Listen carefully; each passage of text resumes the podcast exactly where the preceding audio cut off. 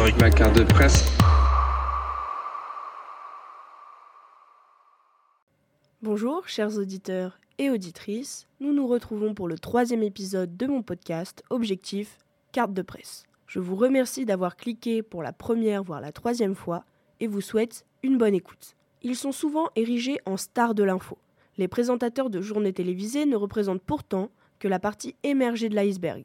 Ils ont beaucoup de visibilité, parfois de notoriété, mais il existe de nombreux autres métiers que celui de présentateur dans le monde du journalisme. En effet, il y a mille et une façons d'exercer le journalisme.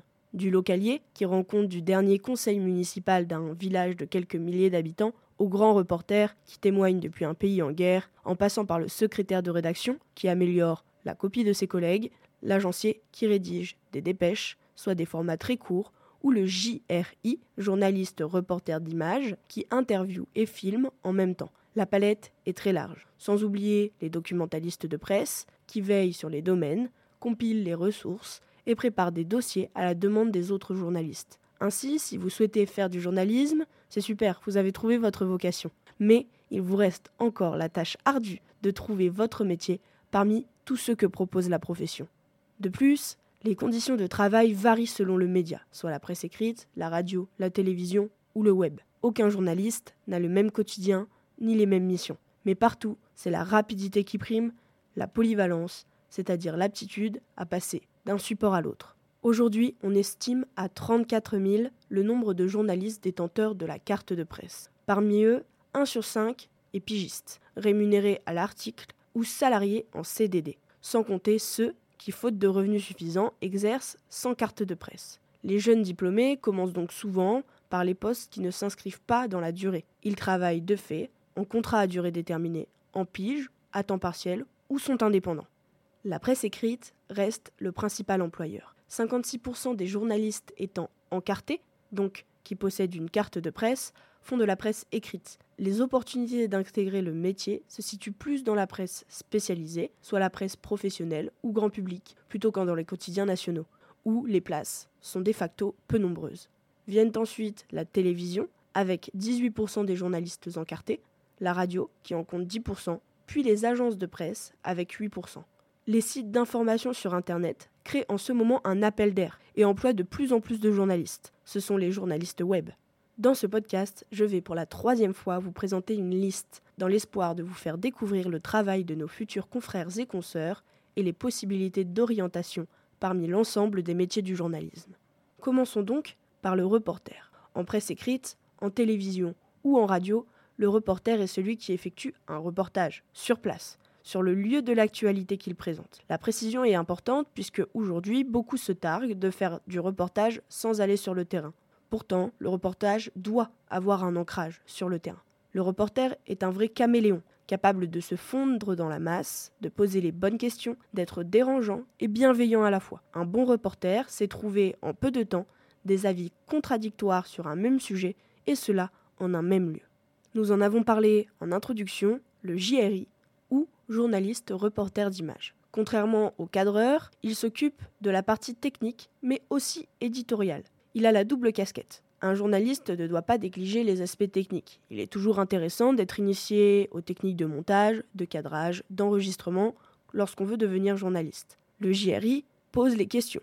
Il a toujours un regard sur l'image et peut effectuer son montage. C'est en général quelqu'un de très bon à la technique, polyvalent et assez dynamique. Il est capable de faire un reportage de télé de A à Z, le tournage sur le terrain, les interviews, le montage, ainsi que les voix off. Passons au reporter de guerre. Le reporter de guerre, c'est la même chose que le reporter lambda, sauf qu'au lieu d'être dans un festival en Bretagne ou à la braderie de Lille, il est sur le terrain hostile, dans un endroit où sifflent les balles et tombent parfois les bombes. Je suis volontairement caricatural, mais le reporter de guerre est celui qui effectue des sujets journalistiques dans des pays en conflit. Il doit avoir de bonnes notions d'histoire, de géopolitique et bien évidemment être aguerri dans les langues étrangères.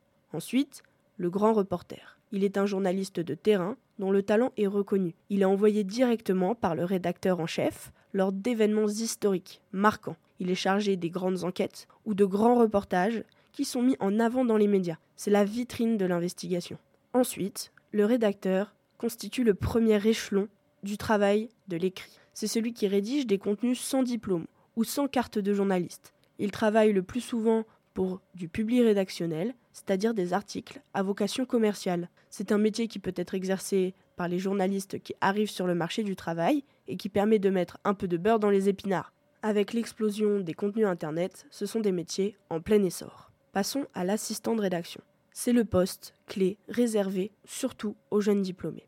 L'assistant de rédaction est un peu le piston de la rédaction. C'est quelqu'un de confiance qui fait le lien entre les rédacteurs en chef et les équipes de journalistes. Il transmet les documents, gère les rendez-vous, effectue des tâches aussi variées que multiples, qui sont différentes chaque jour et qui changent selon les employeurs.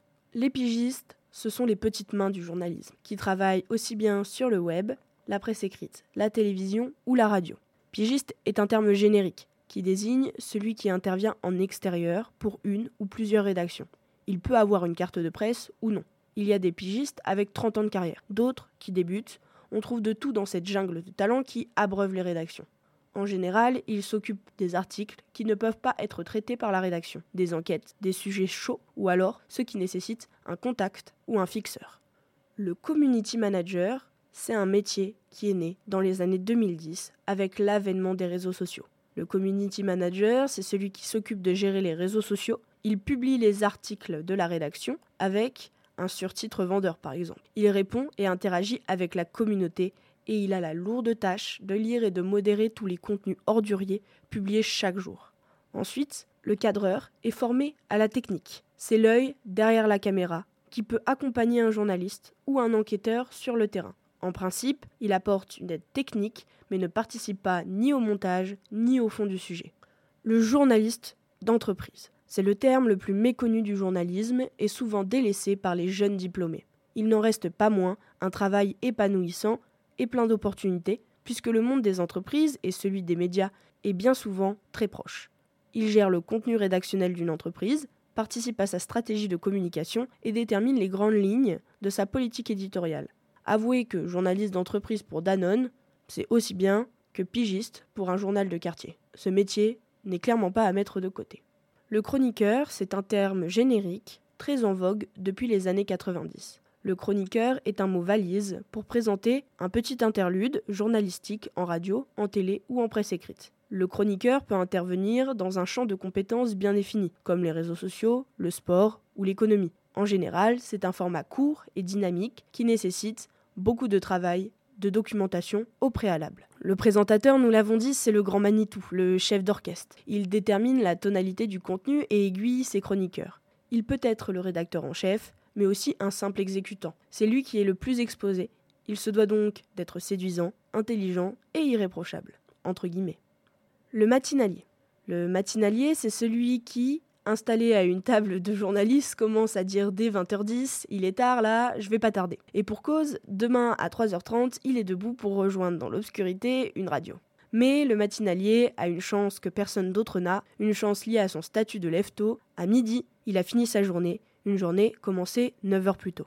Être présentateur flash ensuite, c'est un métier de l'adrénaline le présentateur flash se prépare pendant des heures pour un shoot d'infos. Des heures de travail pour deux minutes de flash. C'est un métier excitant, passionnant, galvanisant et usant à exercer en début de carrière.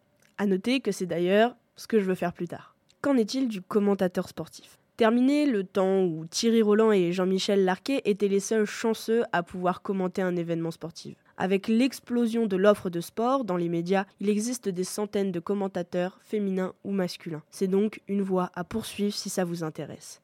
Le secrétaire de rédaction. C'est le monsieur ou la madame, orthographe et grammaire de la rédaction. Il remplace le bled. Et remerciez-le, bénissez-le parce que sans lui, combien de coquilles et autres fautes d'accord noirciraient encore nos journaux. C'est celui qui relit et corrige. Mais attention, il corrige sur le fond, mais aussi sur la forme. On dit souvent en rédaction qu'un bon secrétaire de rédaction vous transforme du Marc Lévy en Marcel Proust. Pour ceux qui comprendront, et désolé pour les fans de Marc Lévy. Le monteur est une pièce essentielle en télévision. Le monteur, en général, est un homme ou une femme de l'ombre qui aime rester des heures enfermé au sous-sol devant une table de montage. Il a l'art du détail et peut passer des heures sur un cut ou un synthé, mais ils sont indispensables autonome, bon en technique, avec un certain sens artistique, c'est le monteur qui dynamise ou dynamite votre travail de tournage.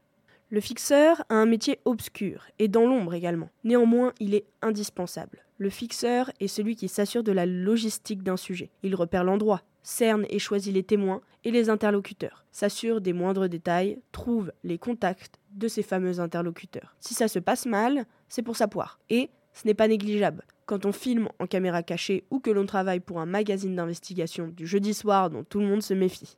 Le chargé de communication est à cheval entre le travail de communication et le travail journalistique. Le chargé de com est celui qui prête sa plume ou sa voix pour transmettre le message d'une entreprise ou d'une personne. Il se charge du contenu écrit et définit la politique éditoriale.